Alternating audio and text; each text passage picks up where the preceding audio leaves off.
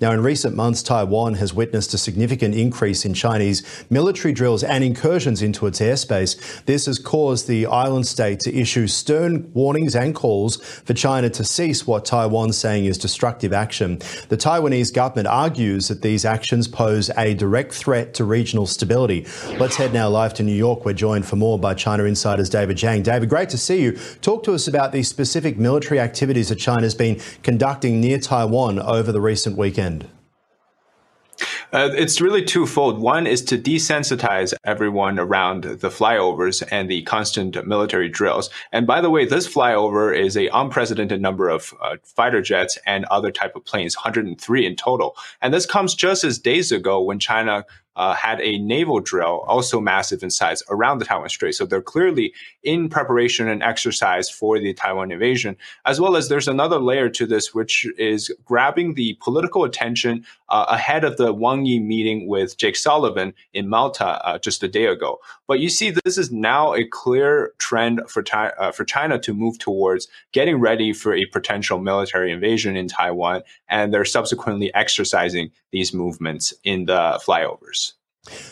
We have a situation now, David, where Wang Yi, uh, the foreign minister, is currently visiting with his uh, counterpart, Sergei Lavrov, in Moscow. We've seen over the weekend that the uh, president of Russia meeting with the uh, supreme leader of North Korea, Kim Jong un, in Vladivostok as well. Then we're seeing the United States in a scurry meeting with Chinese leaders in recent months, including uh, even business leaders as well. Do you think this is the precursor, all of this activity, all of these meetings, all of these signs to the to to, I guess, the West from the East and the East from the West, um, that there are these partnerships forming, forming. Where's it all going? I've long said that this is we're stepping into a new Cold War, and this is a clear sign that both sides are trying to keep the engagement with their own partners and allies maximum, and to keep the engagement with the other side minimum. And so, over the last year or so, we, we've seen that not many dialogues has been engaged between the United States and China, but many more engaged with Russia, with North Korea, uh, with Iran, with the partners. And so this is just going to be the trend going forward, where you're going to have the Russian uh, president, you have the North Korean leader, and you have the Chinese president, Xi Jinping.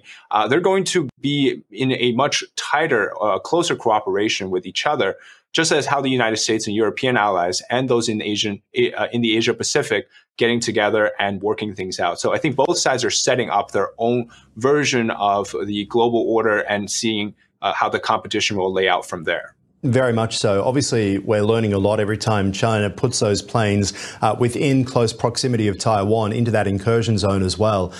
Are we surprised by the fact that this is the record number of planes, uh, Chinese aircraft, to be inside that exclusion zone of Taiwan?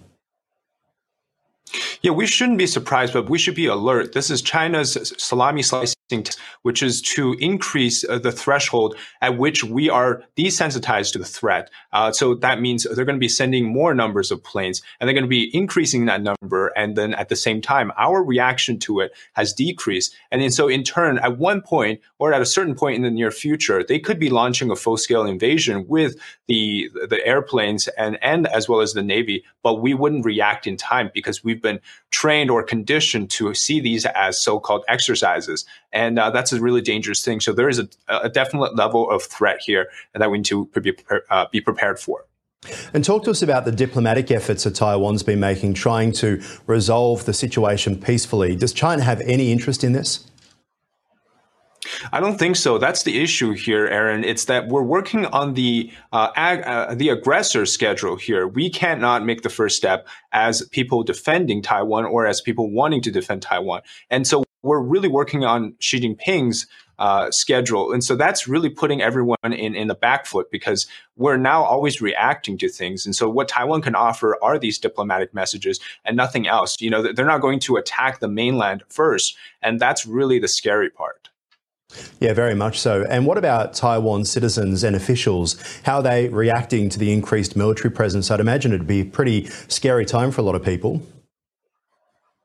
Right. I think the Taiwanese government has made moves to uh, prepare its citizens, including uh, increasing the draft uh, amount for its uh, people.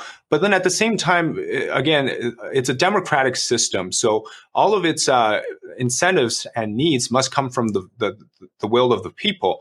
And so I think the number one thing is to ensure that the Taiwanese has enough support from other countries like the US and nearby allies, as well as at the same time, I think Taiwan needs to realize that uh, it is shifting in the public opinion. More people want to uh, be uh, not in the unified, but uh, to be maintaining the status quo or to be independent. So I think there is a shift there, but more concrete actions are needed, definitely in Taiwan. Now, we launched the show with news that Wang Yi has headed to Russia for high powered talks with Russia's uh, Russian officials, including Sergei Lavrov, the foreign minister there as well.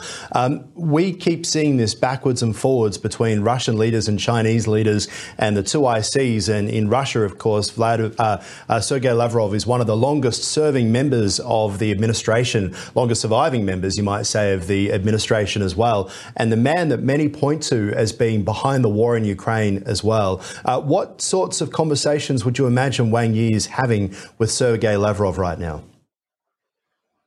As much as I want Wang Yi to tell Russia to back off, I don't think they will, or they are going to give that talk. It's more going to be about how to set up for the uh, incoming Putin visit to China, about how to sort of uh, drive the further uh, increasing distractions that Russia can provide in Europe uh, in the Ukraine war so that China can again use that as a leverage against the Europeans. And at the same time, I think uh, there's going to be a lot of discussion on how China can further support Russia. And uh, again, with the upcoming Putin visit to China for potentially the Belt and Road Summit, uh, this is definitely an increase in the security partnership between Russia and China. I, I don't see that this is a, a, a, decrease or a potential change of diplomatic direction for China, particularly with Wang Yi, uh, who is very much seen as a pro-Russia uh, inside mm. the Communist Party member. So that's that's really where it's going. But Wang Yi is in a position where, of course, China really needs the West back to help it get out of its terrible financial situation you and I have been speaking about. Uh, heading towards Russia and drawing closer times with Russia, they're in more trouble than China right now. Wouldn't you surely, if you're Wang Yi, trying to build relations with the countries that spend in your nation as opposed to Russia that wants one thing, which is support for its ongoing war in Ukraine and probably weapons or drones or missiles or whatever it can get? Right. That's the odd thing about the CCP, which is that the Xi Jinping, he, he's really only worried about his own political security and being the leader in this alternative, or so I should say, the challenging uh, faction of the world, right, with Russia and North Korea.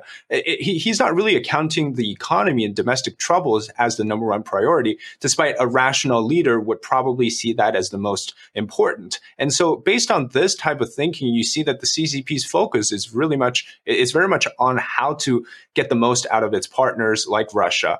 Uh, maintaining political control. So that's not the time to abandon them and to go hug with the West again. Which, uh, if you see right now, China seems to be doing a lot of rejection of Western ideology and culture in China, including the uh, crushing Apple and so on. So I, I, think there's definitely a focus to be with those of his uh, so-called allies. And not to mention Wang Yi can travel, but President Xi seems to be very much stuck in Beijing right now. Exactly. I really have low hopes. He's that he's going to the APEC summit later this year, so we'll see how that goes. But as of now, Xi is very much focused on keeping his country under his control. All right, David Zhang in New York from China Insider. Always appreciate your time here on Ticker News. Thank you.